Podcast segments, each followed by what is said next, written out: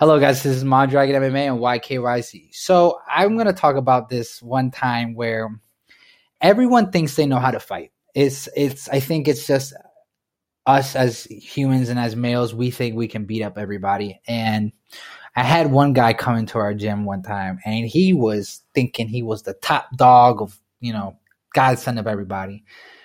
And you know, he comes in. I explained to him, "Hey, what's up, man?" I'm trying to be nice to him at first, and he's telling me, "Oh." That oh I I I beat I'm a street fighter I do this da da da. And that's where everyone comes in. I'm a street fighter. Immediately when I hear that I'm like okay so this guy doesn't know how to fight. But cool whatever. I don't really say anything to him. I'm like okay cool man that's cool. Um and I and I explained to him hey listen this isn't like a street fight here.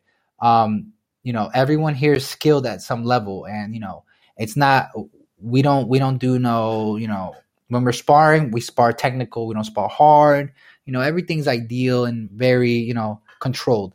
And he goes, Oh man, nah, I'm here to fight. I'm here to win. And I go, Okay, okay. So I'm gonna put you with this guy. And I was just watching him. And my coach at the time was basically telling me, like, hey, just keep an eye on him because he's teaching another class. I'm teaching like more of the beginners. And he is just beating up on them. And I'm just getting to the point. I was like, listen, bro, chill, chill, chill. These guys are just. No, he's like, no, give me someone better. Give me someone better. So we give him someone better. He beats him up, and then I gotta step up, and it's called gym enforcer. That's what that's what we're called.